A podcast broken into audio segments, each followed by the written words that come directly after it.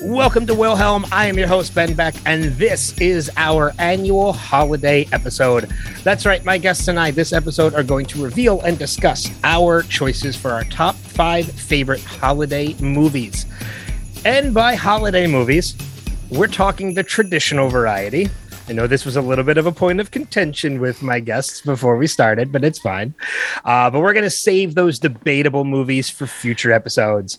Uh, but that brings me to my guests. They are both returning guests to Wilhelm. Please welcome Jayme Dimmick and Mark Kirkman back to Wilhelm. Hey. yeah, we, we we had a little bit of a debate. Yeah. Uh, online, but nothing too too contentious to the point where we hate each other now, which is good. No, no, no, no. no. But, but we got it to the point of what we needed to do. Yes. Yeah. So, so when I oh say, wait, you debated with Mark as well, not just me. No, well, yeah. see, no, Mark didn't debate as much as you did. You went to you went to war with me on one movie. Oh, probably. I feel very strongly about that. All right, so. um, probably as much as I did too, Jayme. But I wasn't really ready to battle Ben because this is his podcast, right? And I'm not ready to do that, so I'm here to play by his rules. Oh no, I'm playing by the rules. I just had to give him a hard time up until. Of oh, course even, you did. It even got to the point where at one point I said to Jayme in chat, I was like, "Hey, look, my show, my rules." There you go. I mean, so I mean, so the point of contention is, you know, when we're talking about holiday movies, for this episode in particular, we're talking about the traditional holiday movies, movies that are definitively Christmas movies. There's nothing about the movie that can be debated as to whether or not is it is a Christmas movie. Mm-hmm. So you're not going to hear as, as as unfortunate as it is because it's one of my favorites. You're not going to hear Die Hard appear on anybody's list. You're not going to hear Gremlins or Batman Returns. And the movie that was the big point of contention was a Nightmare Before Christmas with Jayme. Christmas movie. Well, Uh, what cracked me up the most about our conversation was you said uh, we were talking about uh, you said like it's everybody who says it's a halloween movie is 100% wrong and then i they I, are. Threw, I threw a couple debatable topics at you and you were like, well, anybody who debates this is wrong. It's a Christmas movie. And I was like, you just admitted people debate it. That was the point I was trying to make. That is why it is not on the list. Yeah, but they are wrong about debating it. It is 100% a Christmas movie, but this that's is, another time. this is a conversation for another episode of Will. Uh, yes. I actually was going to do that episode earlier. Uh, I was planning on doing that episode this year, and for some reason, schedule wise, I couldn't fit it in. But uh, it'll be fun when we get to that next year. Next you should holiday. actually bring that up as a debatable question. Oh, it will be.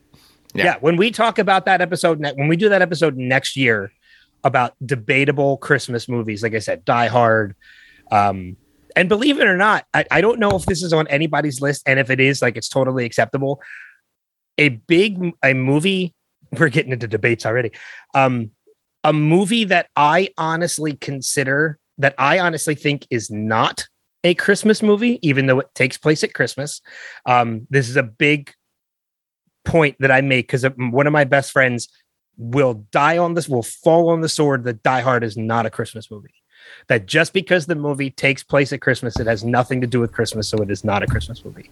And my big, my big rebuttal to that is if that is the case, then mm-hmm. It's a Wonderful Life is also not a Christmas movie. Exactly. Neither and neither's Home Alone. Right? Exactly. there are so many. If that is your point, in that just because it takes place at Christmas doesn't mean it's a Christmas movie. If that is your point, then there are a lot of movies that are not Christmas movies. But th- again, that is a topic for another episode. Well, after you stated that about Nightmare Before Christmas, I had to change my number two. So. I told you earlier Nightmare Before Christmas was a no. I, I, had to change mine too. Don't worry. All right. That's fine. It was my number three. We're good. I had a backup plan. Look, we I'm sure we all have a bunch of honorable mentions that we can throw in there if something doesn't count. But that's exactly it. yes, but for this for this particular episode, we're going to discuss the movies, our top 5 favorite holiday movies that are cannot be argued whether or not they're Christmas movies. They are absolutely Christmas movies. Um, no debate about any of them. Uh, that said, we there's three of us, so it's going to take us a little longer. What do you say we get into this? Let's do it. Uh, so as per usual, none of us have shared our choices ahead of time as not to influence each other. So I don't know any of Jayme or Mark's choices. Uh, mm-hmm. They don't know any of mine. Also, uh, as always, there's a chance of spoilers, so you have been warned. And one thing I forgot to mention for the first time ever on this podcast, make sure you stick around to the end because we have feedback. Yay! Yay! Awesome. I actually I reached out, I put it on social media that I was looking for feedback from listeners, and we got a bunch, which is awesome. So uh, if you left me feedback, chances are you're going to hear the feedback read at the end of the episode. So make sure you stick around. Awesome. Uh, that said, let's dive into it. Top five favorite holiday films. Jayme, we're going to start it with you. What have you got for number five? Number five, I was told by my daughter that I absolutely had to include this movie. So this is her pick, but I'm not mad at it. Okay. The Year Without a Santa Claus. Okay. Oh, that's good. I believe The Year Without a Santa Claus is that a Rankin and Bass? Yeah, yes. it is. Okay. All right. I wasn't sure. I know there's I love that of, one too. Yeah, I know there's a lot of those claymation specials. Most of them are Rankin and Bass, but I think there are a select few that weren't, which is why I had to ask. She has recently become obsessed with it. We watched it, I think, seven times now. and my son dances to it, so it's a big, it's a big one in the house this year. yeah, that's a fun one. That's one I actually haven't seen uh, in quite a number of years. And I think of all the Rankin Bass specials, I think that's one of the later ones as well. Yeah. It was. It was towards the end of the 60s into the 70s. I no, think. no. Year Without a Santa Claus was 74. Oh, really? Yep. Oh, okay. Yep. So that's why I said it's a it's one of the later ones because I think the majority of the other ones happened in the 60s. In the 60s, yeah. yeah. Uh, you know, Rudolph, Frosty, uh, yeah, they all happened within uh, I think in the 60s. Okay. So yeah, yeah, Year Without a Santa Claus was one of the later ones in 1974. But I, I, like the I like the message in that one. Like, hey, adults get tired and need a break and need your support once in a while too. Yeah, yeah they do. And how can you go wrong with Mickey Rooney as Santa? I'm actually surprised that didn't come up in uh the last episode when we talked about our favorite movie Santas. Yeah, you and Alex brought that up too, didn't you? I don't well, think Mickey Rooney came up. No.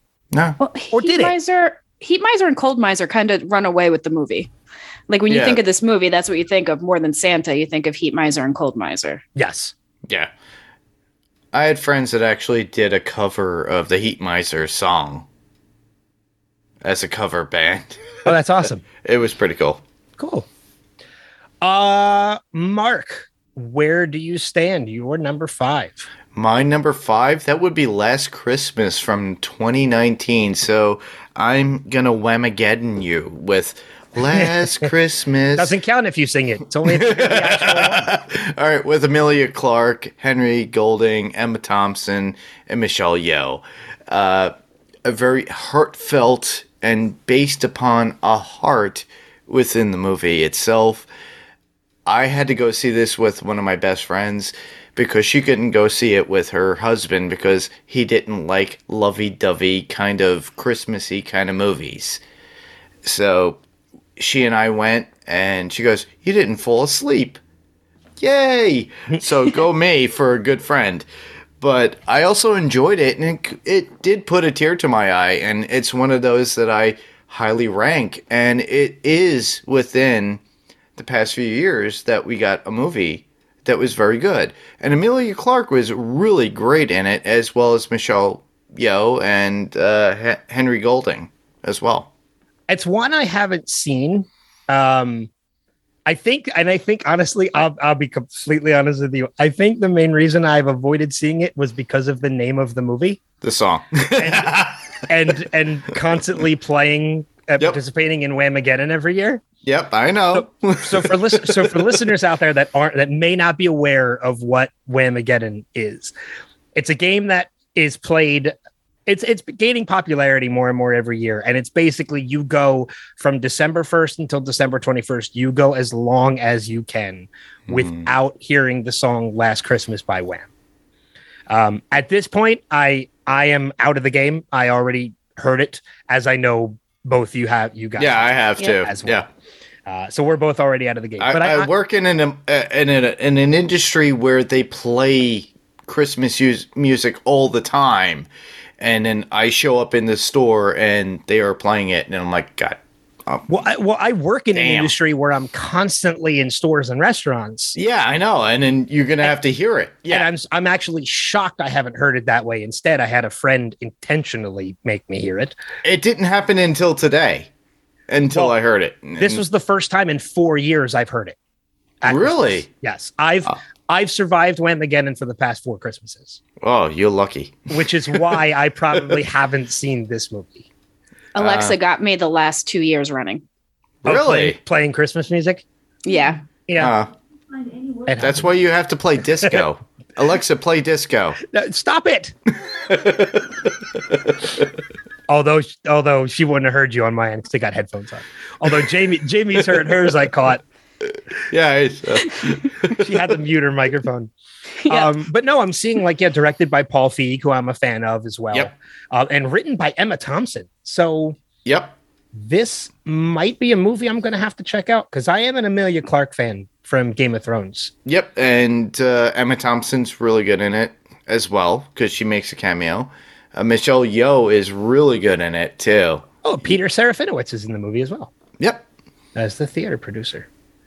I'm going to have to add this along with many other movies to my list of movies I need to watch. There you go. Cool.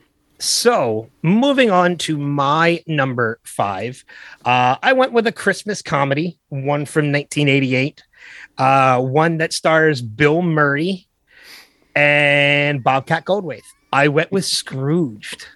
That was in my honorable mentions. It is such so okay. It's a weird, twisted take on a Christmas Carol, which hmm I love. But I'll be totally honest with you. What sells me on I mean, and it's great because Bill Murray is such a comedic treasure and comedic genius. The whole movie is is excellent. It's good, it's great. Yeah. But the end, the end when he gives when he interrupts That the production speech. and he gives that whole speech. Yeah. Man, like I know this is a comedy and it's a twisted comedy, but that speech he gives hits me every time I hear it All right.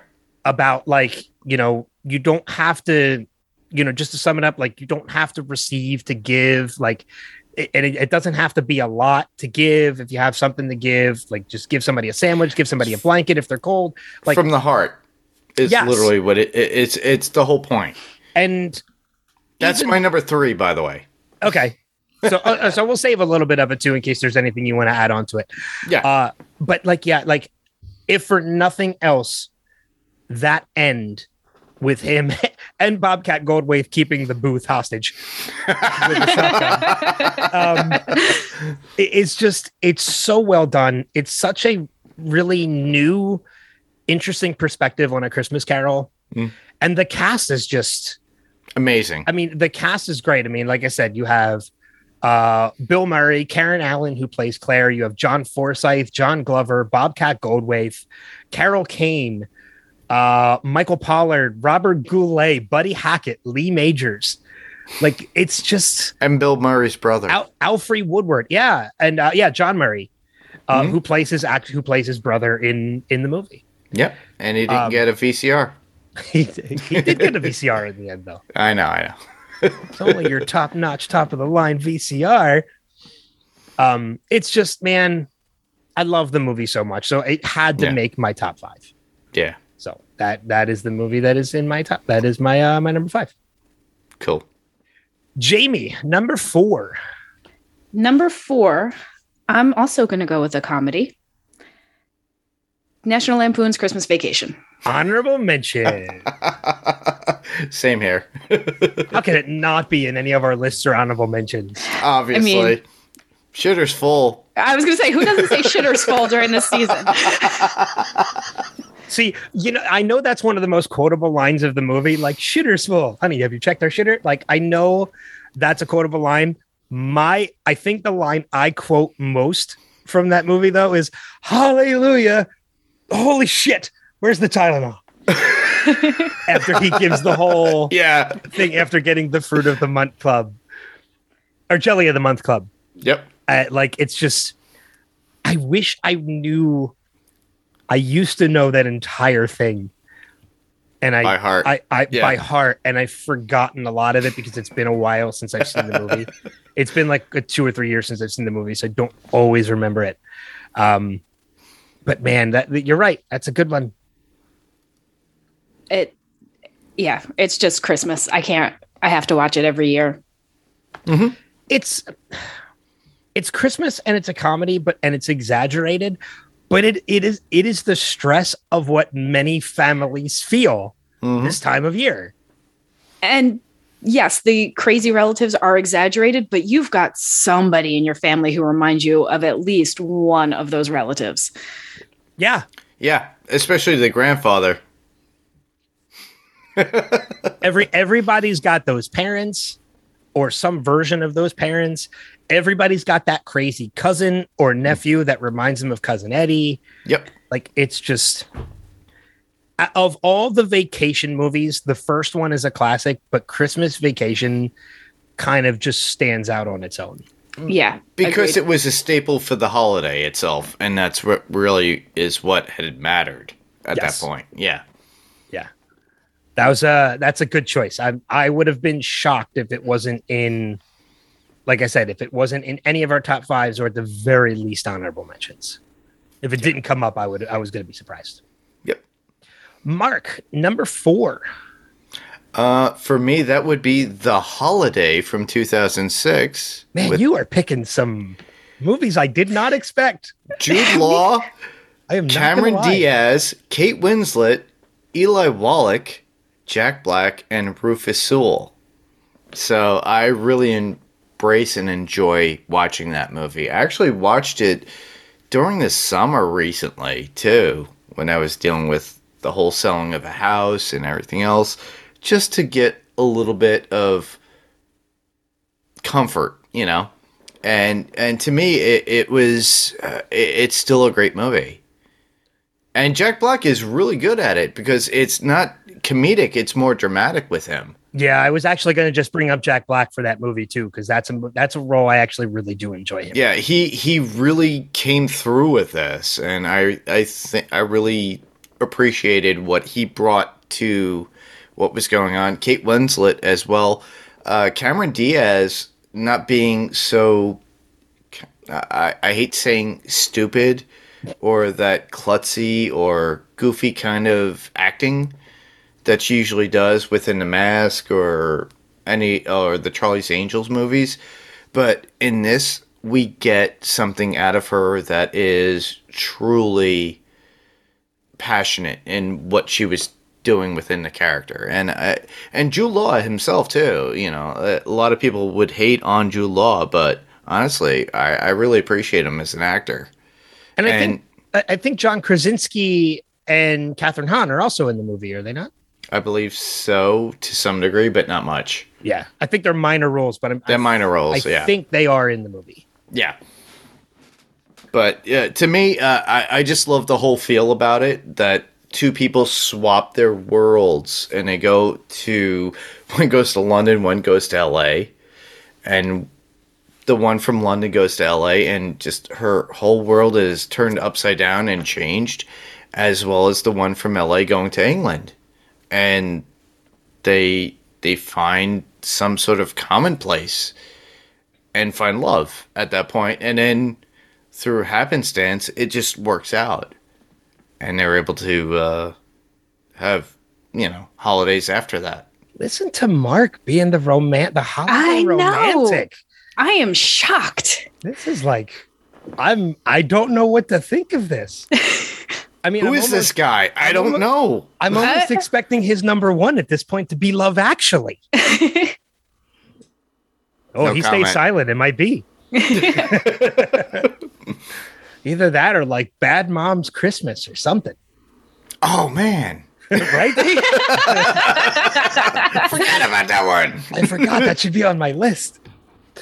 Uh, no, that's I, that's actually a really good pick. That's another movie I haven't seen in a while, but you're right. Like Jack Black and uh, uh, Kate Winslet are the standouts to me yeah. in that movie. So that's that's a that's a fun movie to watch. Uh, so brings me to my number four, and I am going with a sequel for my number four, and that is Home Alone Two. Uh, I, I it's a it's it can be debated, but I honestly think that Home Alone Two has the edge on Home Alone One. It does because it's, it's in uh, it's in Manhattan at that point. But I don't eh. even think it, it has anything to do with the city. I think the city enhances it. Mm-hmm. I think being in New York City enhances it. I just think I like the story a little bit more, and I think the jokes and the pratfalls are a little better. I also feel like it's a little more Christmassy. It is. It is. Well, because you're in a city in in the at the heart of Christmas, which New York City is known for being festive at Christmas time whereas the first one took place simply in a house mm. you know which could have been at any time of the year um yeah so you know going back to what we were talking about at the beginning of how some movies could be mm. considered not christmas movies just because they take place at christmas home alone is one of those movies that it really it's a kid just yeah. left at home i mean with the exception of the reason why he's left at home was because they went away for the holidays it's really and, all that makes it a Christmas movie. Yeah. Whereas and he Home- uses some decorations for traps. Yeah, exactly.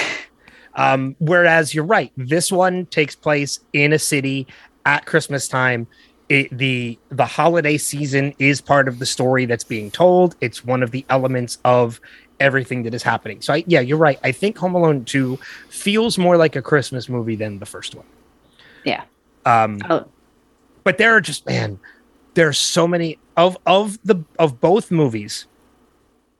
Home Alone 2 has more movies that has more moments that makes me laugh harder than the first than the first. Was it because of Tim Curry? Really? Tim Curry. Okay. Tim Curry. There is a Tim Curry moment that is one of my top 3 favorite moments from that. Movie. Okay. And it is the moment when uh Catherine O'Hara slaps him across the face. Yep. and and the look on his face and the little lip quiver he does of pretending and holding back trying not to cry. Yep. That is one of the best and most brilliant pieces of acting I think Tim Curry has ever done. Oh yes. Other than being other than being Frank-N-Furter in Rocky Horror Picture Show. Exactly. um, and the ah. Devil in Legend, and there's others. Yeah, and it. Clue. Clue. Clue yes. and it. Yes. Okay, there. I mean, okay, I, but I still, along with the Tim Curry thing, one of my favorite scenes is the, um, he's got the movie playing, mm-hmm. and Tim Curry's at with like at the end at the door. well, I saw you kissing my brother. I, I, sir, I don't think I think you have me confused. You've been smooching with everybody. Tony Bob with the gimpy leg, Cliff. It's a lie. I, that never ceases to crack me up. That whole scene. And then when they run out into the hallway and just duck. yes. because Get the out. guns are blazing and yeah, there's and no everybody guns. else looks out the door like, what? What's going on? Get out of here, you nosy little pervert, or I'm gonna slap you silly. Yep. I will tell you, there's there's a strong competition for worst human in movies between um oh god, what is the uncle's name in Home Alone? I can't oh. remember. I can't remember, but his his uncle in Home Alone and Grandpa Joe from Charlie and the Chocolate Factory.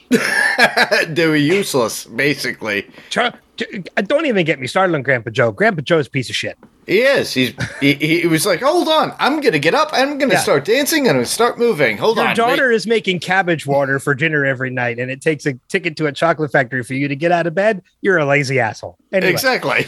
Agreed. anyway, um, eh, so I mean, the the one part I'll I'll say this, and then we'll move on to our number threes my absolute favorite part of Home Alone 2. It is the one part of the movie that no matter how many times I watch the movie, I will crack up every single time is when Harry is in the the bathroom and he's pulling on the strings and the last one he pulls is the flamethrower that lights his head on fire. And Kevin has put kerosene in the toilet.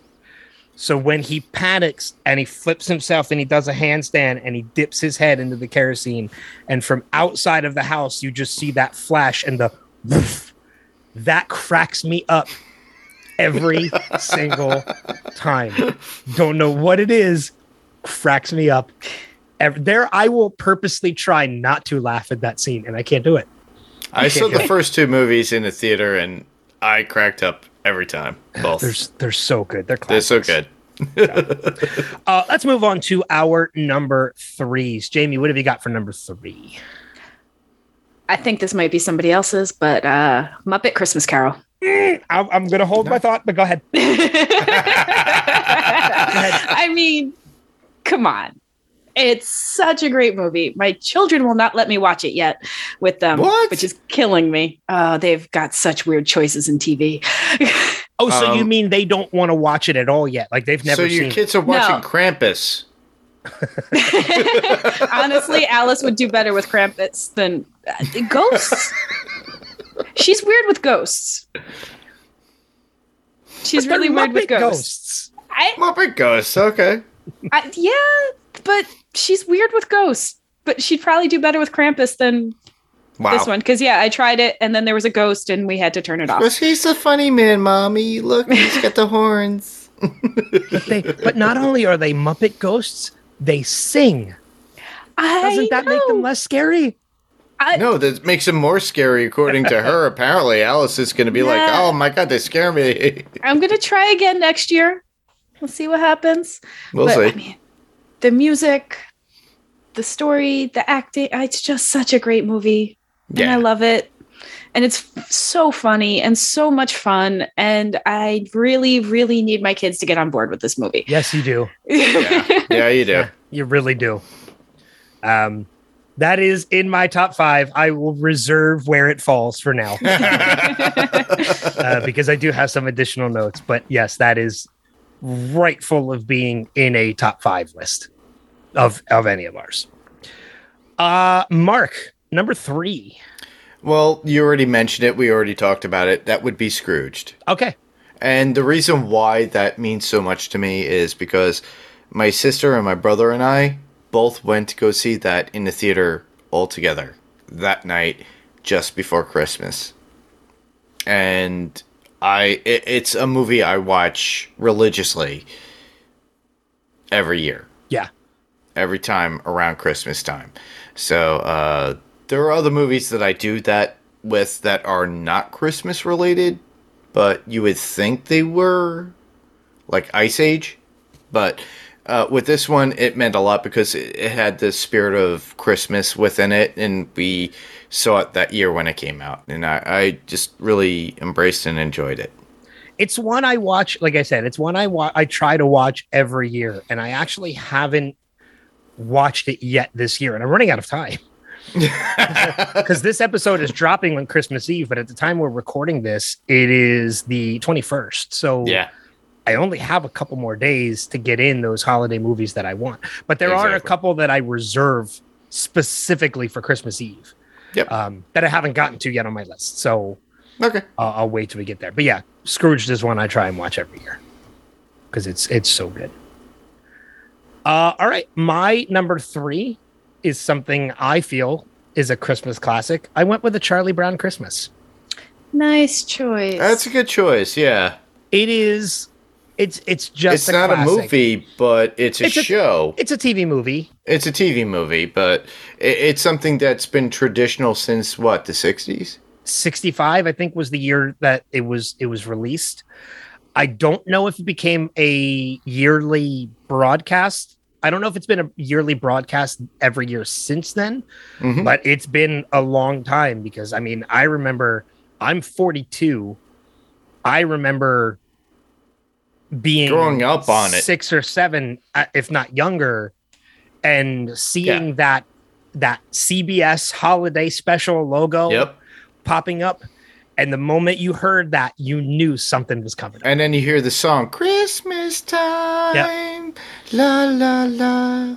Uh, so it, Yeah. I remember at, at least 30 years that has been a yearly It, it's a Airing. staple in our culture at this point as Americans that we watch that particular show or movie. and there's like I, I know we're living in a digital age now where we can pretty much watch whatever we want Mhm. but there's something special about like It charlie being brown broadcasted. yeah about charlie brown or rudolph or frosty or any of those movies there's something special about still checking the schedule to see when cbs is Yep. going to air it and watching it when it airs like i, I know we can watch it at any time but there's something special about waiting for it to air I had issues too because there was one time when they didn't. Uh, what was it? Uh, not Frosty the uh, Frosty the Snowman. It was uh, uh, maybe rudolph no, no, no, no, no, no. Jack Frost, and they wouldn't play it at a certain point. There was a certain amount of years where they wouldn't play Jack Frost, and it was Well- uh, Rankin and Bass. Oh, oh! I didn't know there was a Rankin and Bass Jack Frost. Oh, there was. I know there is a. There's there's Yeah, Jack you're right. Frosts. No, I know what I know what Mark's talking about. I remember that movie. Yeah, You're right. And, and you could hardly find it now, and it's really odd. And uh, I was like, "Wait, where's Jack Frost?" We got you know, uh, Year Without a Santa Claus. I'll be damned. 1979 Jack Frost. Yeah, and Yeah, I remember uh, that. The Year Without a Santa Claus. Uh, there was also uh, Rudolph's Shiny New Year and things of that nature. All those movies from Rankin Bass, but we didn't get Jack Frost. And I'm I'm gonna have to look for it. it makes me think of the Tim Allen, the third movie. You know, Yeah, because I'm looking at the cover of the Jack Frost now, and you're right. It looks like that's probably what they modeled Martin Short after in ja- in Santa Claus Three. yeah. Is is the Jack Frost? I know you. You and Alex brought that up when we were talking about uh, Santa Claus movies. So, but yeah, yeah, that that kind of reminded me of that, and I'm like, wow, I I really missed that show. Wow, I didn't realize how many movies Rankin and Bass did. They did a ton. They actually have Halloween ones. Well, I, am I'm, I'm also Christmas seeing ones. too. They also did the animated Hobbit, Yep, which I didn't. I didn't know that. Yeah, I didn't know that either. they did. They also did. Uh, re- uh, Return of the King. yeah, too. Return of the King. Yeah, I'm looking at that now. Yep. Wow, didn't realize they did that many. Yep. Um, Jamie, you were about to say something earlier, and then you got cut off. I apologize. Same here. I've already forgotten what it was. It couldn't Oh. have been that important. All right. Fair enough. But yeah, I mean, I- I had to put Charlie Brown on there. Like I, I recently, I, I collect vinyl as well, and I recently just got the soundtrack to the Charlie Brown Christmas on vinyl oh, cool. that I plan to play on my turntable on Christmas Day. Awesome. I purposely have not played it yet. I'm waiting for Christmas Day to play it for the first time. That's awesome. That's and and I got excited when I got it because like it's a classic album. it is. So, all right, we're heading into our top twos. We're actually moving through this at, at a good pace. I'm excited about this. Still got a ton of honorable mentions in our feedback. Oh yes, we do. we're still a ways from the end, but we've we've got our we've we're moving through, and I'm happy. We're not uh right? we're at a good pace. okay. Uh, Jamie, number two, Rudolph the Red-Nosed Reindeer, Franken and Another Bass. Rankin and Yeah. Bass. Yeah. Yeah. awesome. Um, it. I mean, for our lives, you can't deny how awesome that song is and how great he is as the snowman. Yep. But the thing that always struck me is because I've always been a bit of a misfit, and The Misfit just- Toys. well, the misfit toy. I mean, Rudolph was a misfit. Yukon Cornelius is a misfit. Hermie. Um, Hermie's a mis. Like they're all misfits, and they all find their people and their place. And it always like as a kid, you know, I was like, okay, someday I'm gonna find my people, and I did. you did. Right? We all did. yeah. I'm still waiting to find my people. No, I'm just kidding. I'm just kidding. You're on Planet of the Apes. It's I- okay. I mean, but but the misfit part always that always made me feel and like even santa coming back for the toys and finding kids who fit with the toys and all of that i just i love that movie I it's it's a great movie, and it's actually one of the first, eh, not one of the first, but the first Christmas movie Rankin and Bass ever did. Uh, 1964, I believe. Yep. They only they had only done one movie before that, and I can't remember what it was, but I know it wasn't a Christmas movie. Mm. Um, and as much as I love that movie, that's another one that has that special place of waiting for it to air because that's how you grew up watching it every year was you you had to wait for it to come on. Yep. The week of Christmas and then watch it. So there's still something special about waiting for it. Santa's kind of a jerk. yeah, yes. Yes, in that is. movie. Yep. Yeah. Like he's I, I think, I, and that's one of the reasons why I didn't bring him up in la- in the last episode of favorite movie Santas because Santa's kind of a jerk. Yeah, he is.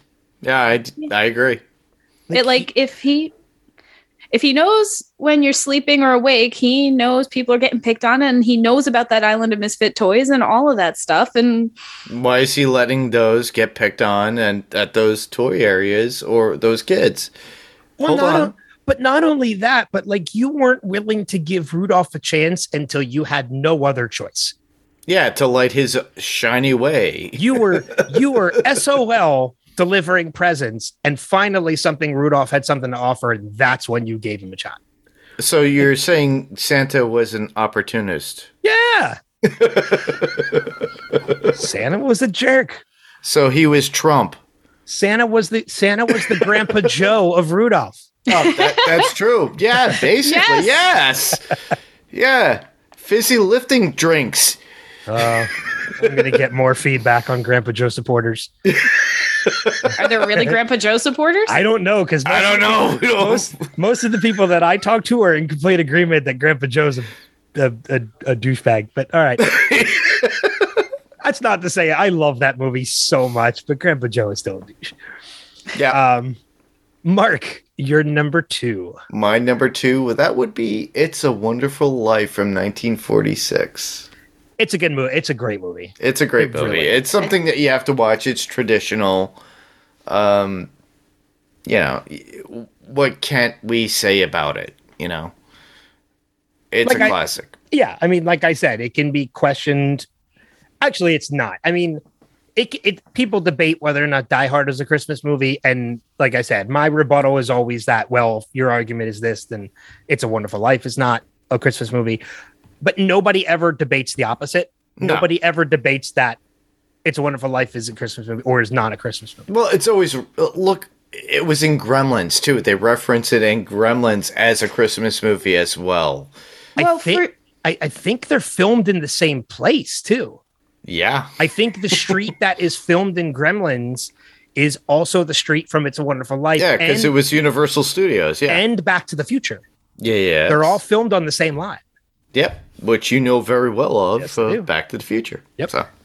Well, a lot of the 80s Christmas movies and TV shows and stuff always had a running joke of oh, It's a Wonderful Life was played forever and ever and ever. Mm-hmm. And then sometime in the early 90s, I think NBC bought the rights to it and said, Hey, we're only going to play it once. And they made it an appointment television show. Like I remember being like, Oh, wait, we can't watch it whenever. Okay, so I've got to watch at this time at to actually see time. yeah yeah it's a wonderful life unlike tbs where uh, it's a christmas story and we have to play it 24 hours a day God, for a week even, straight don't even get me started on a christmas story seriously i Oh God, I am so over that movie. it's so over that movie.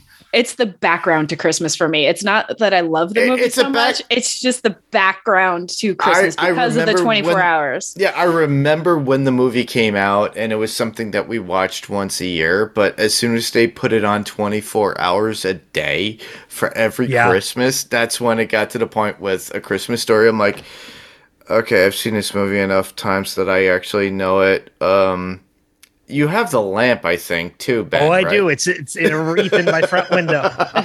That's the one thing from that movie I still love is that lamp. We all do. It's fragile, you know, and uh, Major yeah. Award. so I'm guessing A Christmas Story was not on anybody's top five. No, it wasn't. not in mine. It wasn't in mine. I mean, but the the- thing is, is uh, it, it's it's too much of a staple to put into your top five. Well, I in mean, my and, opinion. and don't get me wrong, like it's it's one of those movies that I, I'll be honest with you. Like, I know we're getting off the topic of "It's a Wonderful Life," but while we're, while we're talking about this movie, we're talking about a Christmas story. It's one of those movies I used to love. Like, I loved that movie as a kid and Yeah. growing up. And then TBS started running it 24 hours a day. Exactly. And I remember like me and all my friends were like, oh, 24 hours. Let's just put it on and watch it. and then you get so day. bored of it. And then after like the second or third year, it's like, God, let's watch something else. Like, Yeah. and it's and it's one of the reasons why. And don't if if this is any one of your remaining of the top list, it's one of the reasons why I'm a little bothered by the fact that USA plays Elf 24 seven now Oh, really? I didn't even know that. because I refuse to watch it 24 7. Like, I want to watch it once and that's it because that preserves the magic of the movie.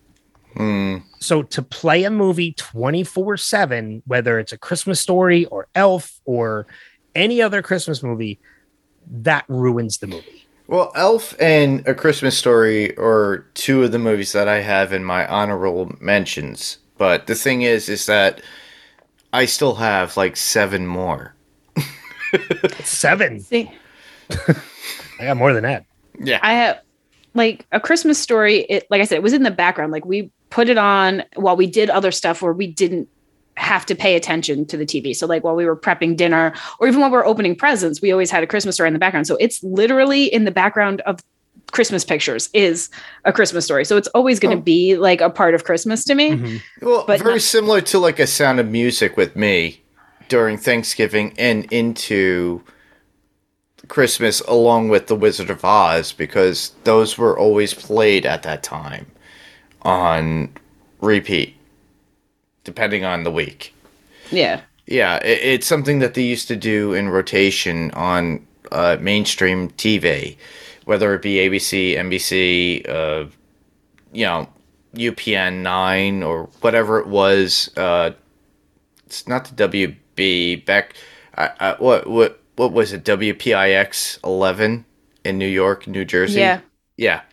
So, yeah, it, it's one of those things that used to be a staple. That and March of the Wooden Soldiers. So.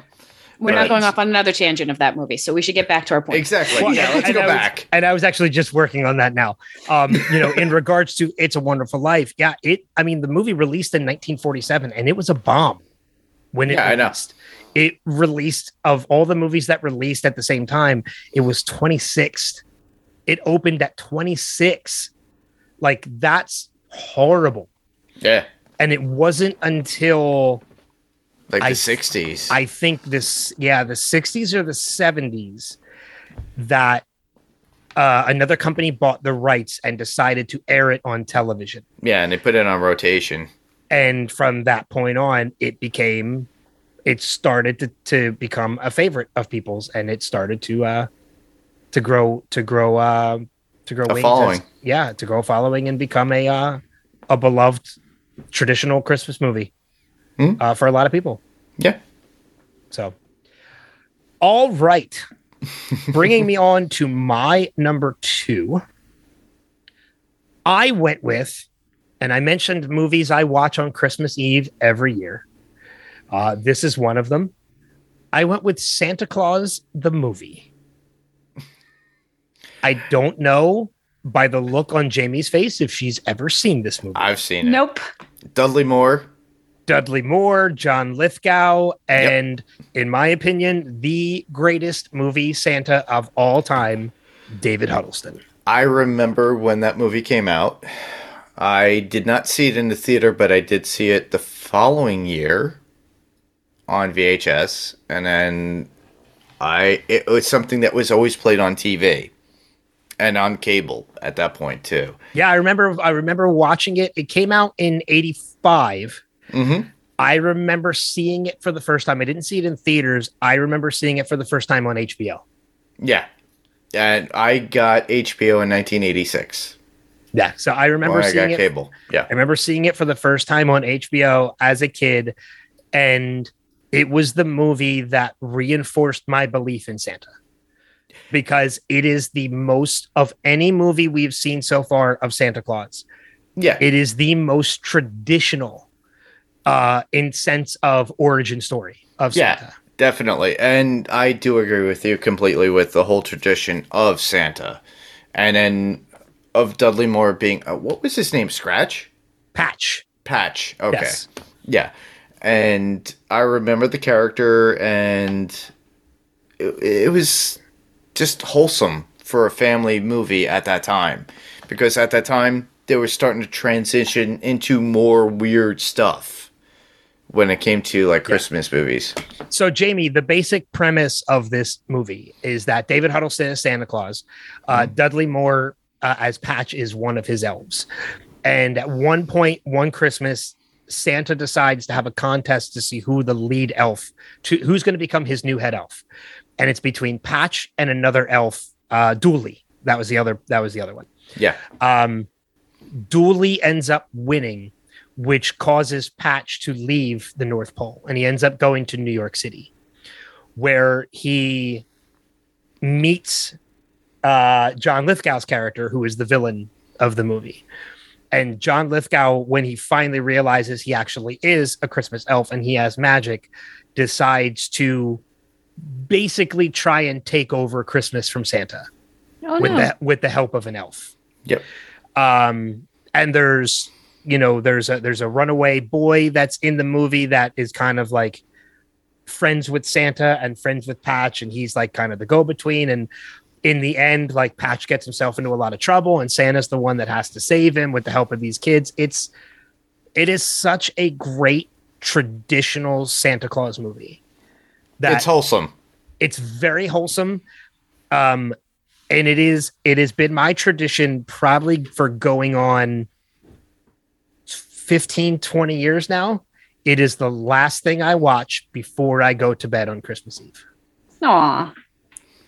That is, Awesome. i don't care if i'm up until one o'clock and then i'm ready for bed it i 105 i will put on santa claus the movie it is the last thing i watch before i go to bed and it's, it's just such a great wholesome movie and i if anybody out there it's not as well known as it should be in my opinion um so to anybody out there who's never seen it i highly recommend it Yeah. I Same will here. check it out. I will It- definitely check it out. Yeah. It's really good. It, it might be dated, but it's i really don't think it is though um i mean some of the special effects might be dated yeah. That that's about it. but the story the story's The story, uh, the the monologues, everything else is the, really the good. story's not dated the language isn't dated the the characters themselves like the looks of the characters are not dated like it's how you see david huddleston as santa is how you still picture santa claus yeah, because he has that traditional look of Santa. yeah so i mean you're i think maybe some of the special effects might be dated because there were 80 special effects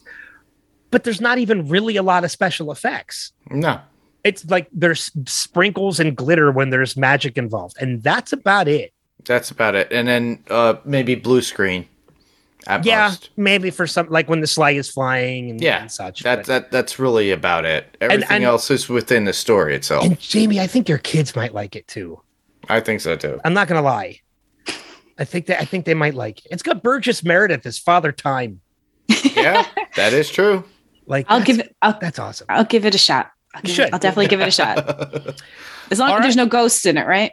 uh no no ghosts Okay, we No might be okay. no ghosts We might just be okay. Santa reindeer and elves I That's think all I think they I think they'll be into that. and That's all they candy need. and candy Candy canes. there's candy canes and lollipops If you can find a candy cane now. Well, Alice Oh, doesn't like candy canes because they're minty and she doesn't like mint. is there a shortage of candy canes right now There is. Apparently There's a there is. peppermint shortage. Yeah. what Yeah. now i feel bad i get a peppermint mocha co- iced coffee from wawa like every day better go get and get it by the gallon. I'm gonna have to go and get like torrenti peppermint peppermint mocha like syrup Yeah. just so I'm prepared. Anyway, on to our number one choices. Uh, Jamie, what is your number one? Miracle on 34th Street, 1947 version. That is a great, awesome. great choice. I grown up going to Macy's in Manhattan in Herald Square mm-hmm. every year for pretty much my entire life until the pandemic. Um, you know, Alice's first Santa was that the Macy's Santa. Really? Um, wow. Yeah. And that movie struck a chord with me. Like, I mean, I've always loved that movie, but um, there was one year in high school we did a class trip to New York City, and my friend and I were like, "Well, we're going to go see Santa," and she was having a rough time because one of her friends um, was diagnosed with something and my grandfather was in the hospital. And so Santa's like, What do you want? And my friend's like, I want my friend not to be sick. And I'm like, I want my grandpa not to be in the hospital. And Santa's like, Uh, how about toys? but Aww. a couple weeks late, you know, a couple weeks late, like a week or two later, she's like, Hey, my friend isn't actually sick. It was a false positive. Everything's good. And my grandpa came home on Christmas Eve from the hospital that was Santa. Awesome. Some, as far as I'm concerned, Macy's has the real Santa, and that movie's a true story. And you got a good wish, which is great. I mean, yeah, that that's a great story to have on top of the story itself of the movie. Like, it's a great connection to the movie. Mm-hmm. Edmund Gwenn, Edmund Gwenn as Kris Kringle is just yeah amazing. He was in my list last episode of top movie Santa. Yeah, he's he's my number one Santa. Yeah, Allison, you touched that really good when it, when it came to that movie, and I really appreciate it. I mean, and, and Natalie Wood as as Susan, mm-hmm. adorable. Do you know who else is in that movie? Who else? Douchebag Grandpa Joe. oh, really? That's what I forgot. Holy crap! okay, you need to put some kind of hype like thing in this podcast, like screw Grandpa Joe or something. we brought him up so Hashtag much. screw Grandpa Joe from Willy Wonka. Grandpa Joe sucks. Hashtag Grandpa Joe's a jerk. yeah, uh, Jack Albertson is one of the postal workers in the movie. Oh wow. I'm gonna have to watch it again. I haven't watched it yet this year, so I, am gonna look for him. Yeah, yeah. I gotta see. I, I, was waiting to. Br- I was kind of hoping somebody was gonna bring up Miracle on 34th Street, the 1947 version, because we had already mentioned Grandpa Joe, and I want. I was hoping somebody would bring it up so that I could mention he was in that movie. But that is, I mean, don't get me wrong. I like the remake mm-hmm. as well. Yeah. yeah. Um, but nothing beats the classic. It's the, the classic is the first one you always go to. The uh, remake is the one that you just watch, and because it's yeah, there. And I'll tell you, like a personal note with this movie, something about this movie. There, there's something related to this movie that it's not the movie itself. So I want to, I want to preface by saying that. But there's something with this movie that pisses me off every Christmas Hmm. And it is the fact that malls bring Santa in right after Thanksgiving, if not before. Yep. And I'm like, you don't realize how badly you are stepping on tradition by doing this. Mm-hmm. The whole point of waiting until to bring in Santa until Thanksgiving Day for the Macy's Day Parade was that Santa finished the parade. Mm-hmm. And that was to mark Santa officially came to town. A hundred percent agree. I do not decorate Same for Christmas or anything until Santa gets into Macy's. Yeah, I usually don't decorate until like the first five days of December. Yeah. So I I have it's, no problem decorating after right after Thanksgiving, but again, that's because like all like people who decorate all these malls that bring Santa in and like the beginning of November before Thanksgiving even happens. Like you are stepping on so many traditions by doing that. I realize it's a commerce thing, it's a money thing, it's an opportunity to make more money by doing more by doing it for longer periods of time. But the tradition always stood every year I was growing up was that Santa was not in the mall until he was at the end of the Macy's Day Parade because that was the day Santa came to town. And it started then. Yeah, yeah, I agree. Very much. Agree. Yeah, very much like at the uh, end of summer when we have to wait till Jack Skellington comes out of his coffin. Don't start! Don't start! Don't start! let's not Jamie get Jamie. Will, let's will not get Jamie this. riled up. No, no, no. I'm the very much the same way, and she and I both know. We have know, to celebrate. do you know I did see an interesting theory meme um, about Nightmare Before Christmas in that Jack Skellington and and and um, what's the dog's name? Zero. Zero. Jack Skellington and Zero are actually the Grinch and Max Yes. after they've died. Yep. I've heard that too. I ca- I'm okay with that. I'm fine with it too. But they took Santa's place.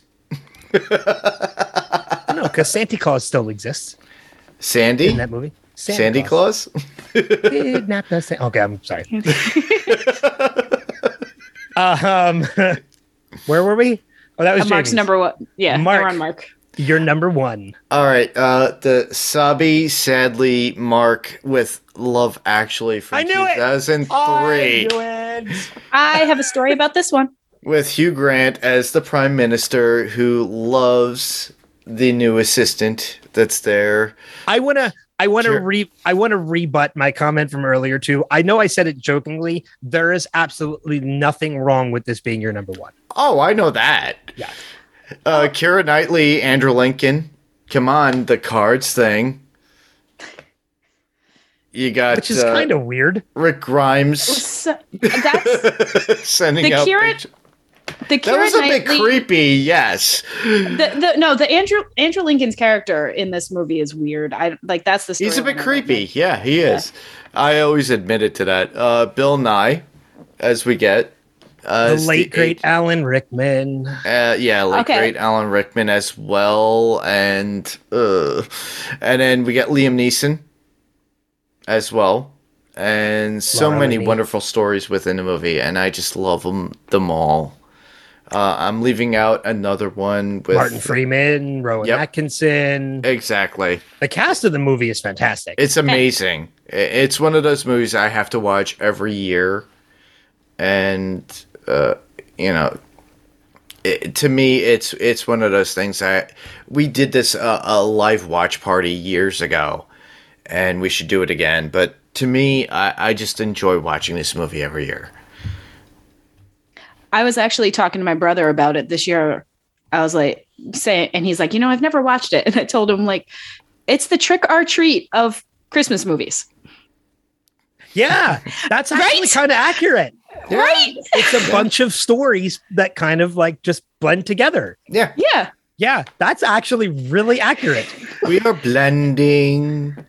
I actually did not see this movie until about five or six years ago for the first time. For Red Nose Day? No, it wasn't Red Nose Day. We were, this is in the early days of my Spotlight podcast when I still had uh, two co hosts and we were doing it as an actual show, show, not just interviews.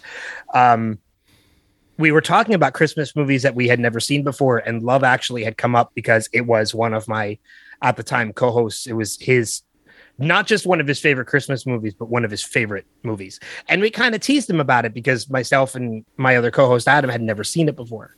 And he said, you know what? You can't talk shit until you watch it. Hmm. So we we did a live tweet of Adam and I watching Love Actually. And both of us actually ended up really liking the movie by the end. and we were like, we can't tease you anymore. Like, it's actually a really great movie.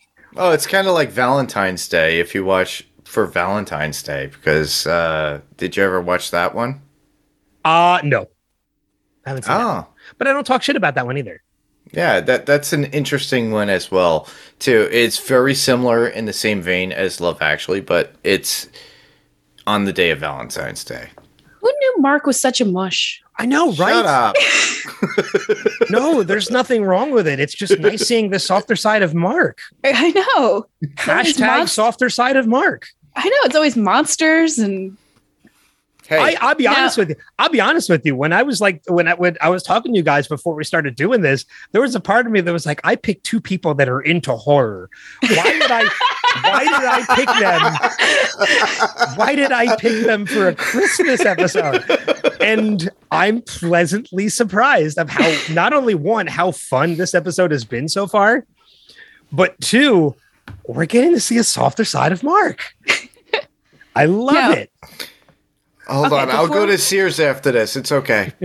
before we move off of Love Actually, Sure. Do you know the most important part of watching it during the holidays? The order in which you should watch it. No. There's an order you need to There's watch an it. order? Yeah, you watch Love Actually, and then you watch Die Hard because then Alan Rickman gets punished Ah. for being such a dick. That's funny.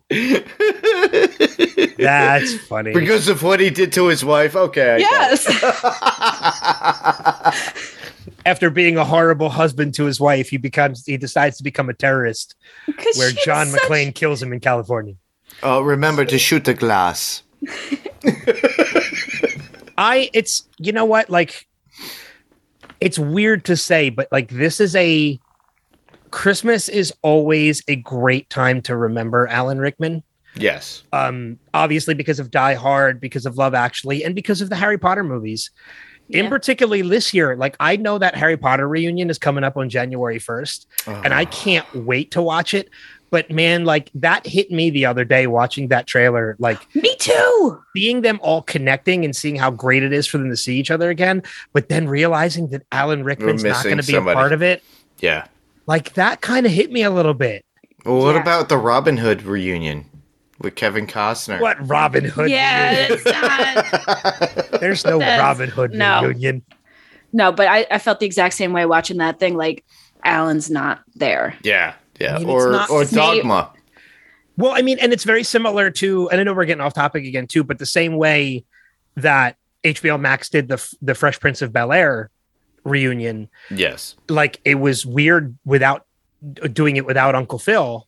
Yeah. because that actor had passed away and there was a, a a moment in the in the in the reunion where they reminisced about working with him and it got really sad for a while and i Mhm. almost guarantee you that is going to happen they are Oh. going to reminisce about working with alan and it's going to break me Yep. I, I think Kevin Smith has a personal side to that too because he got to work with. he worked with him for dogma Yeah. Yeah. And Rickman was such a, a, a great person if you listen to any of his podcasts. So uh, if the listeners are out there and love Alan Rickman, listen to Kevin Smith's stuff when he talks about Dogma on uh, Fat Man.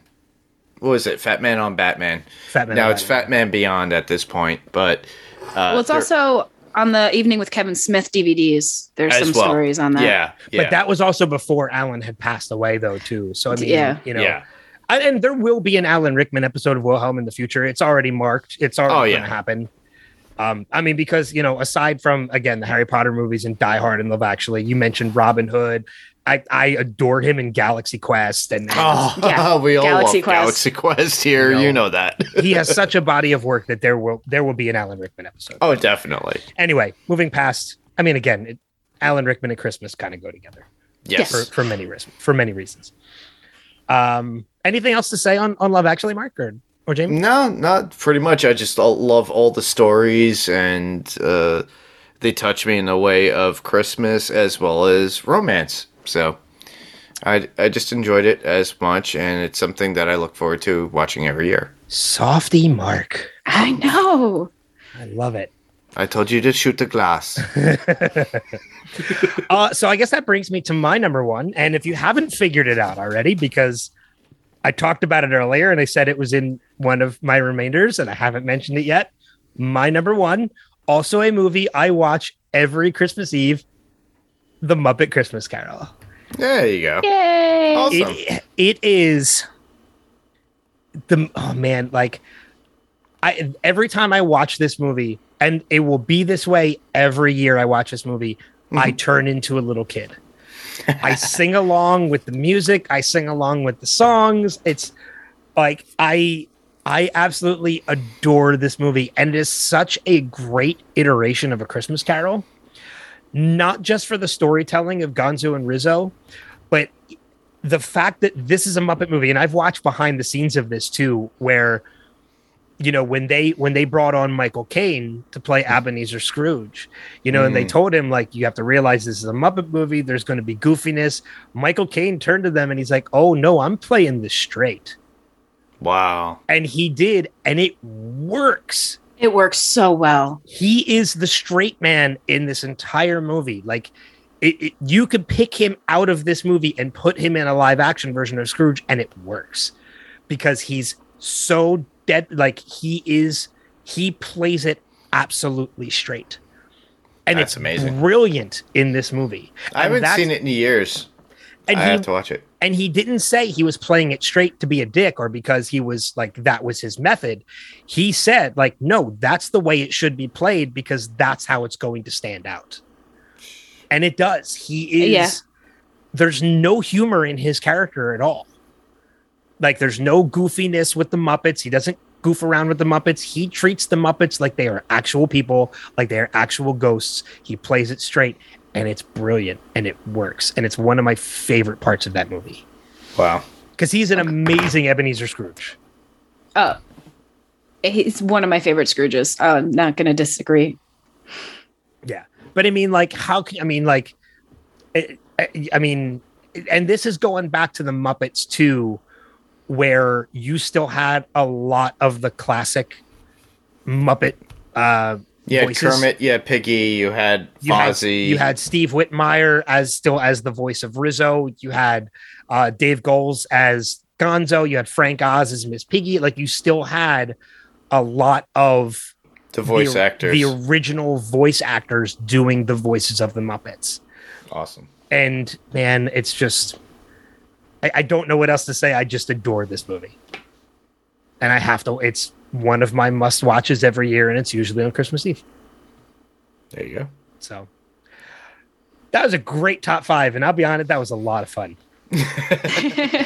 That was a lot. We went off on a couple tangents. Yeah, that's but it right. wouldn't be it wouldn't be Wilhelm without tangents. right. Exactly. Should just rename the podcast Tangents. Tangent. So, uh, but we all have honorable mentions, which we'll go through a couple of them quickly. I definitely have some honorable mentions. I have way too many. Um, I actually we- only have a few. um, all right, let's start with uh, Mark. Give me one of yours. And again, we're going to go through these relatively quickly. We're not going to spend too much time on these. Uh, uh, the first couple would be Home Alone, Home Alone Two. Okay. Yeah, those Uh, are those are some. Again, we talked about them a little bit earlier, but those are they're great choices. Yeah. Uh, Jayme, what's one of your honorable mentions? Uh, I'm actually going to go with something new as opposed to the rest of my list. The uh, Lego Star Wars Holiday Special. It's so good. It's so It was good. It It's was so cute. much I liked it. Yeah. Um, I'll men- you know what? I'm I'm looking at my list and I will mention something new as well. This movie actually just came out this year. I Uh, thought you were going to put this higher. Oh, so you know what I'm talking about already. I know what you're talking about. It's such a great movie. Um, one of my honorable mentions is 8-Bit Christmas. I've yet to watch it. I have it, but I haven't watched it yet. It's totally worth watching. It's really, really cute. It was it was better than I thought it was going to be. It was Awesome. honestly a lot better than I thought it was going to be. Like it made me cry at the end. Yeah, It's- the ending. The ending got to me. Yeah. I mean, so I mean, the ending got me in two different ways. Like the ending got me with happy tears, and then almost immediately, like a couple minutes later, sad tears. Yeah, no, yeah, And- the ending got me. And I'm like, yeah, uh, but there's so much heart in the movie. It's honestly think of, it's a modern day Christmas story, not played 24 hours a day, mixed mixed Yes. with Jingle All the Way, maybe. Hmm.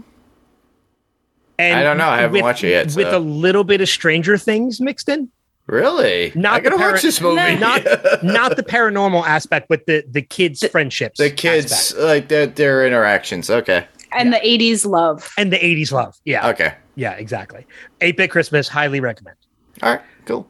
Uh, Mark, what's another one of your honorable mentions? Uh, you actually kind of mentioned it. Jingle all the way. uh, you know, you have uh, Jake Lloyd there with Sh- Arnold Schwarzenegger, and he has to get uh, his Turbo Man. Put that cookie down. Put that cookie down. Uh, you know, and then other than that would be Batman Returns, but yeah, whatever. I I knew just mentioning Jingle All the Way was going to turn into bad Arnold Schwarzenegger uh, impressions, but it wouldn't it wouldn't be right if it didn't. Of course.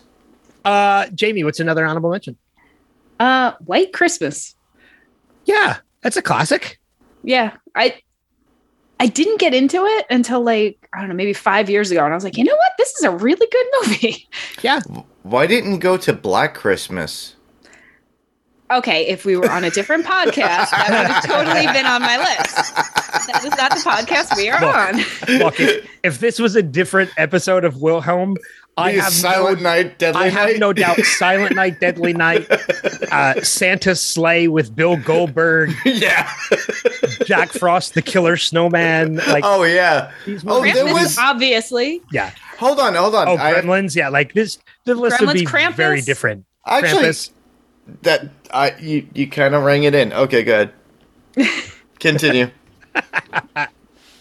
Um. Oh, is it my turn? Yeah. Oh, But, I mean, unless anybody has anything else to say about White Christmas. It's. I mean, it's it, 1957. It's a classic. I mean, Bing Yeah. Crosby, um, Danny, Bing, Bing Crosby, and Da- Bing Crosby and Danny fucking Kaye Danny fucking Kaye. to bring it back to Christmas Vacation. Uh, it's yeah, it's a great movie. All right. Uh, let's see. What is another one of my honorable mentions? I'm going. Okay, so this one is one that just I I absolutely adore this movie. Should have been higher. Almost made my top five. I went with a Christmas movie from 1994 for an honorable mention, uh, with Nicolas Cage, Jon Lovitz, and Dana Carvey. Trapped in Paradise. I've not seen that. It is a movie. Uh, Mark, you've seen this movie, right? I've seen it a long time ago. I can't remember too much about it. um, it's basically Nicolas Cage, Jon Lovitz, and Dana Carvey are three brothers who um, are in Paradise, Pennsylvania, and they end up robbing a bank on Christmas Eve. And they get stuck in the town after they rob the bank. hmm. And it's the the it's actually the manager of the bank and his family who end up taking them in when they're stranded, not realizing that these are the three men that just robbed their bank. All right. Well, can I add to that with Reindeer Games with Ben Affleck? That's not a Christmas movie. And now we've got Mark back. That's not a Christmas movie. but Lieutenant Dan. That's not even a good movie. Mark, what's another one of your honorable mentions? Uh, Jack Frost from 1998 with Michael Keaton. I love that movie. that movie, that was in my honorable mentions as well. That movie gets so much shit. But man, like Yeah, I know. The end of that movie when Michael Keaton and Kelly Preston and their son are all together again after like seeing him, like Yeah. that movie makes me cry every time. Like that movie gets so much shit, but it's such a great movie. It's a, it's a fun movie, especially when they do the snowballs and he's doubling it with his arms and it's like a rapid fire. It's awesome. Yeah, that's that's a great movie. I'm glad you brought that up. I'm glad I'm not the only one that loves that movie. No, it's a fun movie. Yeah, I like it too. I mean, like, uh, who would not? Be- who wouldn't want to believe that playing a harmonica would bring their dead dear, their dead father back as a snowman? As a snowman. Because he was a blues harmonica playing guy. Yeah. Yeah. Uh, Jayme, what's another honorable mention? uh, this is actually my last one. Okay. Uh, the 1938 Christmas Carol. It's been a long time. Wow, I haven't seen that in forever. That one, that one was a staple around my house. And then, like, the big thing was you always had to focus in the morning when Scrooge wakes up and there's the cameraman in the mirror. Like, you have to see the, the blooper. Oh, I'm gonna have to go back and look at that now. That's yeah. Yeah. I'm I'm gonna have to go back and check that out now. I did not realize that. Yeah, that was one of the things. That was That also was at a different. Yeah, that was also at a different time too, where continuity wasn't as important. Nah. Yeah. But that one was just like a staple. I mean, I love all of the Christmas Carol type movies. Like I, that, I just love that story. Yeah. Oh yeah. Yeah. I mean, the, yeah. The, the the um um. Oh my God! Why can't I think of the one oh Charles Dickens? Sorry. Yeah, I'm like, what? my mind is blanking. Who wrote a Christmas Carol? um, I actually have a hardbound copy of a Christmas Carol Oh, you too? by Yeah. Charles Dickens. Yeah, Yeah, same here. and it's yeah, it's such a classic It's such a I mean, classic story. It's the ultimate spirit of Christmas movie. Yeah. But right. okay, so you know that song? It's like scary ghost stories, like you know, it's things you do on Christmas. I can't think of the rest of the m- music right now. Um, these are a few of my favorite things. No, no, no. It's um, it's a Christmas song. It's Oh, I don't know. Me neither. crap. But anyway, Alright. there's a Christmas song that mentions one of the things you do on Christmas is tell scary ghost stories. And for years, for years, I listened to this song and was like, who the fuck tells horror movies on Christmas? I mean, me, but not normal people that would write a ca- Christmas carol. Um, but and then I realized it was this story. It was a Christmas Carol, is what they're talking about with the scary ghost stories. Okay. And Yeah, now I gotta I- figure I- out which I- song it was. and it makes sense because yeah, it's uh, yeah, you're right. I mean, it is it, it, it is a ghost story. Yeah. So yeah, it makes total sense. Oh, it's the most wonderful time of the year. Yes, that's the song. Yeah, Yeah. I was looking it up. um, Mark, how many more you got? Uh, I'll do one traditional and the others non-traditional. So the first one, which is traditional, would be Babes in Toyland from 1961. Oh, you mean not the Keanu Reeves version? Not the Keanu Reeves Okay. version. Sorry, I grew up with the 61 version, so uh, I still Yeah. have a couple more honorable mentions too. So But uh, obviously, you know, uh, Gremlins, Die Hard, Lethal Weapon, you know, and Edward Scissorhands. I'm reserving what I have to say. I know that. Do you have any others, or is that all you have? no, no, that's all I got. All right. I mean, I have a couple others that I'll, I'll make mention of them real quick. Um, nobody mentioned the Polar Express. Nope. I have a problem with the uncanny valley of that movie. Really? I can't I can't sit and like watch the whole thing. It bugs me. All right. Fair. I enough. like this I like the story, I like everything else, but the uncanny valley of the faces gets to me. Okay. That's weird. All right. That makes a little bit of sense. I, I kind of get that. Uh, made mention of it a little bit earlier, but Elf Yep. is a movie that is I love, but I, I only want to watch it once a year and I want to watch it for 24 hours. Exactly. Uh, Fred Claus with Vince Vaughn Oh, that's hilarious. I love that. is is a movie that I love, and Yeah. Paul Giamatti makes a uh, a great Santa. It's Mhm. a little rough to watch because Kevin Spacey is in the movie. Yeah, but set aside You your can get past it. differences. Yeah. Uh, the Christmas Chronicles one and two. Kurt Uh, Russell is the best Santa Claus. Kurt Russell is one of the best Santas ever. He is So a good, good. Santa. Uh, I thought San- he was taller. uh, the Santa Claus one and two. We're not going to mention three. uh, nobody ha- yet to this point has mentioned how the Grinch stole Christmas. Hmm. Cartoon Which the- Jim or live Carrey. action? Both. Both. Both. Because Jim Carrey was legendary in that.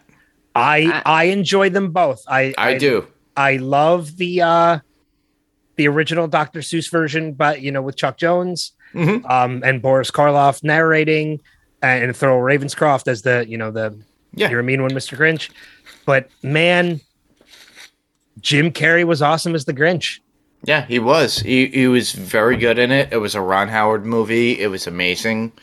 Uh, you could still see that at Universal Studios in California because they still have the backlot. And it also starred um a person who became the lead singer of The Pretty Reckless. Uh Taylor Momsen, who played Cindy Lou Who. Oh, that's right. Yeah. she's now a rock singer now and the pretty reckless is actually pretty awesome Who Yeah, else was really- in that? Was Kirsten Dunst in that or no? in the grinch Yeah. no no Oh, it was uh jim carrey taylor momsen uh jeffrey tambor christine baranski molly shannon Okay. um bill irwin and i can't remember Yeah, but the, there's the so many. But the thing is, is the the the work that was done on that film was amazing. well yeah i Eh. mean even the look of the characters to look like actual who's from the book Yeah, exactly. They Word. they were perfect. were great. Uh, I only have two others. Uh, one of them is a holiday movie, not Christmas. Um, I'm a big fan of the Adam Sandler movie Eight Crazy Nights. I think it's a Hanukkah movie, but I think it's just a ton. Of it works. And another movie that I think really doesn't get the credit it's due Uh, Christmas with the Cranks. Oh, that's great. Yeah, especially when he goes for the tanning and he gets the Botox. Well, but not like not even that. Like Tim Allen, Jamie Lee Curtis. It's actually based off a John Grisham novel. Um, I didn't they- know that. Yeah, it, it was based off a John Grisham novel called Stealing Christmas. And you know, if anybody who's ever seen it, it's basically this family that that that goes all out for Christmas every year, decides with their daughter away from school, they're just going to take a vacation and not celebrate, and the town turns against them.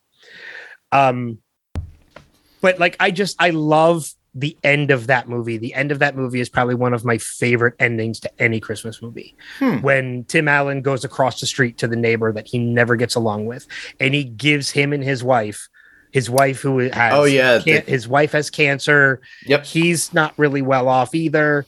You know, they they haven't seen their son in years. They're they're really having a very difficult Christmas.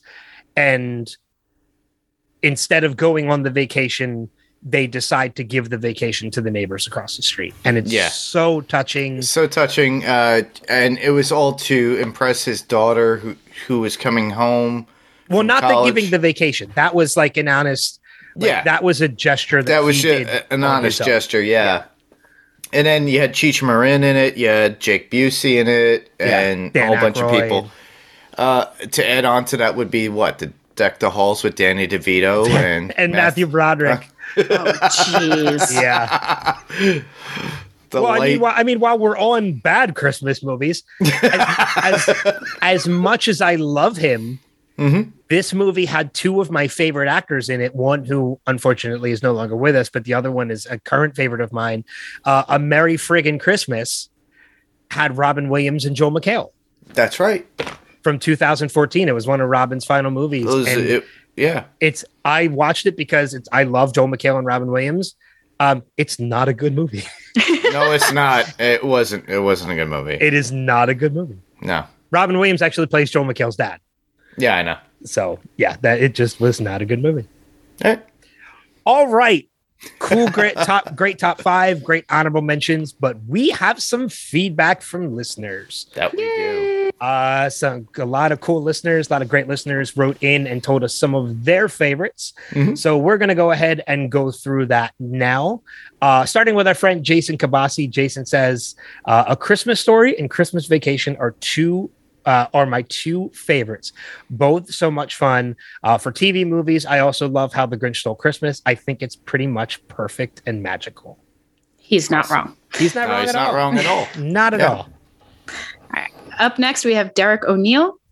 My favorite traditional holiday movies are still A Christmas Story, It's a Wonderful Life, and A Miracle on 34th Street. He typoed. He wrote 1994, but I think he means think 1947. 1947? Yeah. I think so. Yeah. Sorry, Derek. And he says there's a reason that they're a classic. okay. Again, the 1994 version is still great. It's still great. Yeah. Uh, Megan Diva Lehman or Lehman states uh, a Christmas story and Emmett Otter's Jug Band Christmas. That's a classic. Oh, that is That a is classic. a classic. Emmett Otters. I haven't seen that in years. um, our our friend Steve Brown uh gave two. He actually said Die Hard and Gremlins as well, but I because we were keeping them traditional. I'll, I'll mention that he did say those as well. Uh, but in addition to that, he also listed Miracle on 34th Street in 1947.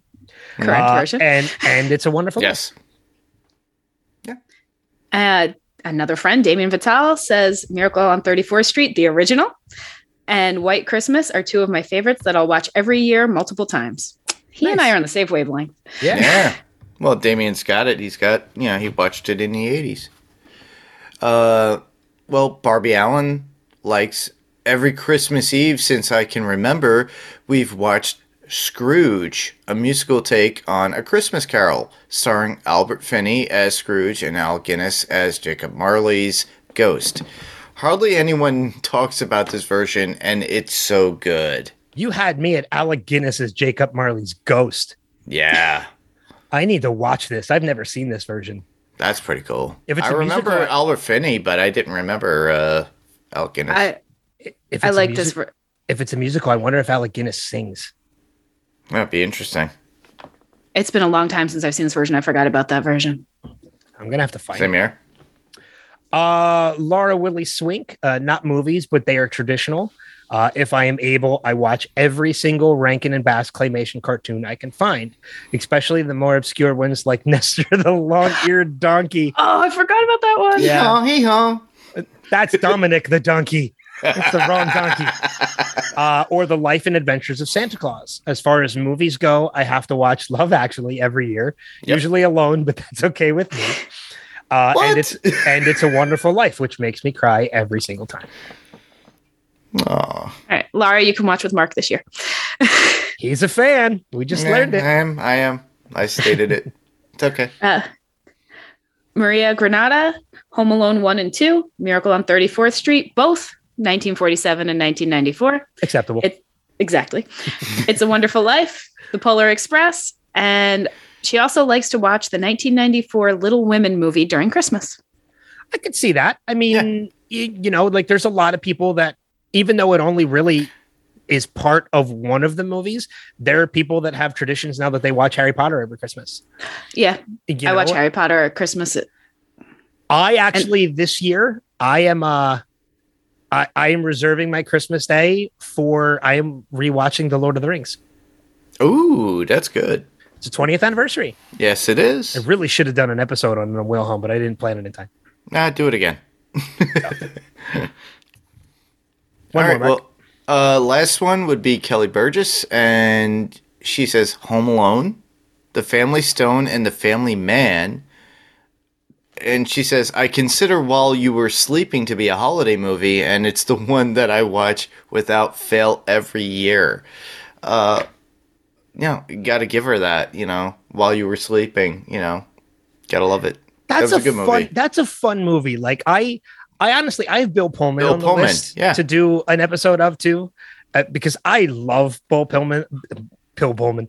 Bill Pullman. Bill Pullman, You mean the president, right? The president, yeah. Independent- in Independence Day? Yeah. right? if you listen to Run for Your Lives, you've heard me monologue his speech. Exactly. If you haven't, you should go listen to that if you like Ben at all. Right now. Listen to listen to the Independence Day episode of Run for Your Lives because I do at the very end of the movie, music and all. I monologue the president's speech. It's it's good. It's brilliant. it's a great speech. It was fun. Um, but thank you so much, everybody, for that feedback. I, I really hope to continue doing feedback into 2022. So thank you, everybody who left uh, feedback for me this year, um, or for this episode rather, because this is the final episode of 2022. So no more episodes going in. What year? 2021. Thank you, Jayme. thank you, Jayme. I have What a feeling we're gonna want to. We're probably gonna want to skip 2022 like we've done the last two years. But Is hey, it 2020? Hold on. Wait, what? Still, I'm still stuck on 2019 time. Same here. as are many people. Yeah, Yeah. exactly. Um, but uh, anything going on for you guys? Mark, I know you have Adrenaline Cinema and Panels to Pixels, and Jayme, I know you just guessed it on Adrenaline Cinema as well. Yeah. Uh, Jayme and I just finished up. You and I finished up. Uh, they live. That's out there for people to hear on Adrenaline Cinema podcast.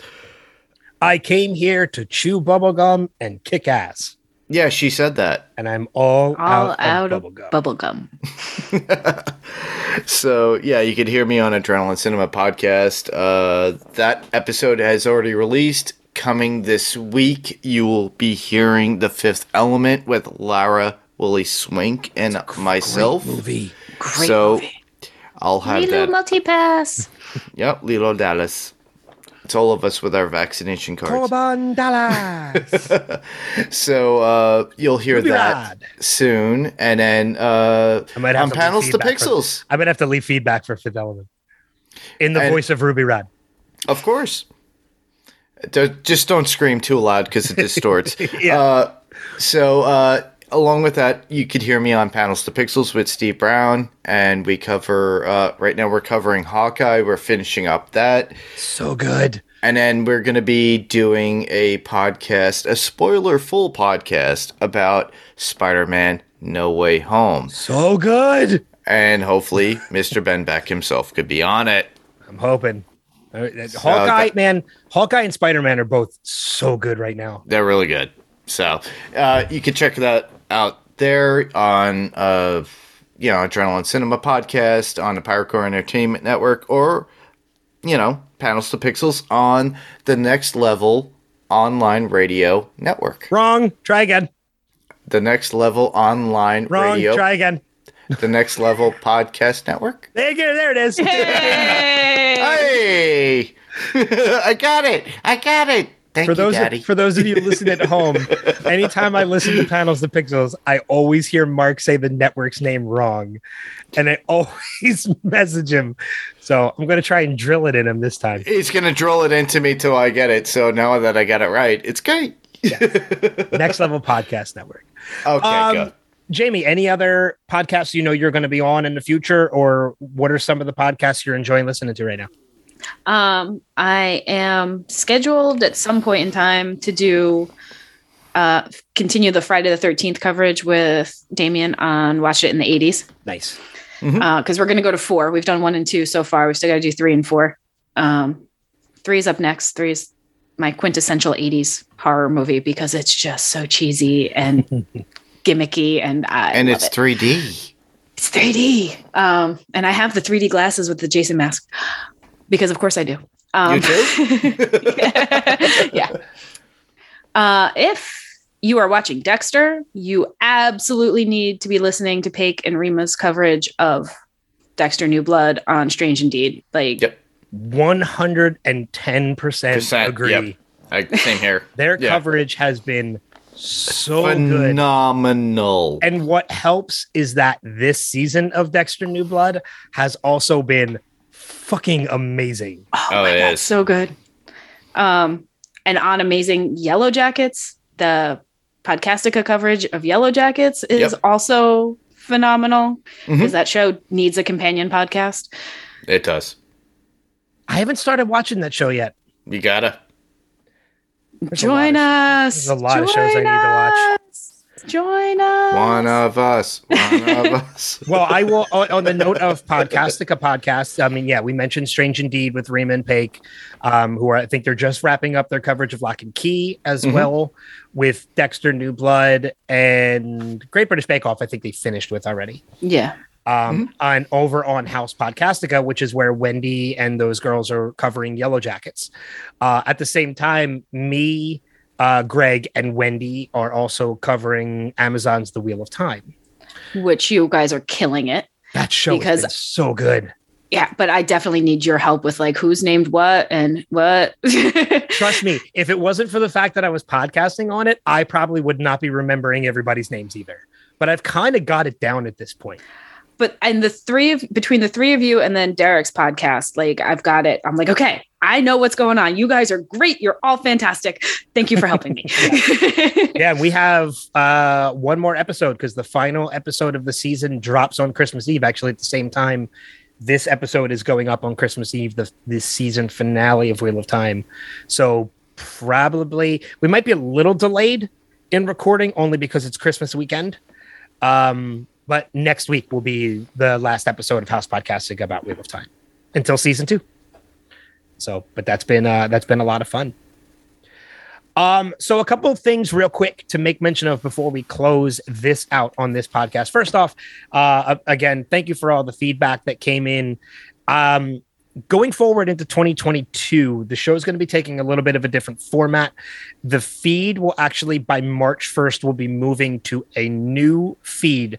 So um, I want you, if you're a fan of this show, I want you to go on whatever podcasting platform you're on and look for the Spotlight with Ben Beck podcast. Subscribe to that feed because as of March 1st, Wilhelm is going to be moving to that feed because Wilhelm and the Spotlight with Ben Beck podcast are going to be merging. Uh, which means all the great interviews I do with people from movies and television uh, on the Spotlight are going to become a part of this podcast. So go over there, make sure you subscribe to that. I'm still going to continue to be posting episodes on this feed until March 1st, but after March 1st, um, all new episodes of Wilhelm are going to be on that podcast feed. So you want to subscribe to there. Also, into 2022, I mentioned this last episode. Episodes of Wilhelm are going to be bi weekly. So every two weeks, there's going to be a new episode rather than every week. However, um, there will be any interviews that I do for the Spotlight portion of it will be bonus episodes of Wilhelm pasted in between, as well as movie reviews for new movies coming out will also be special bonus episodes pasted in between as well. So you'll get at least one episode every two weeks, if not more. Um, and that's one of the reasons why we're doing that. Lastly, Wilhelm is going to branch out into television as well into 2022. The Wilhelm sound effect also stretches into television. So why not bring television into Wilhelm, which is the way I'm looking at it. Um, until then, if you enjoyed the show, be sure to leave a review on uh, Apple Podcasts on either this feed, Wilhelm, or the Spotlight with Ben Beck, and let me know. Uh, also, follow me on social media Facebook at facebook.com slash the Wilhelm Podcast, Instagram at the Wilhelm Pod, and you can always reach out to me directly at the Wilhelm Podcast at gmail.com. I will be posting into next year the episodes that we're going to be covering ahead of time, at least a week, so that you can leave feedback on the Facebook page or send me emails. So, all the great people that left me feedback this week, continue to do that, as well as anybody else that's listening. Send in your feedback, and it'll get read on on the podcast. Um, I'm trying to think if there's anything else. Oh, one other thing, I'm there.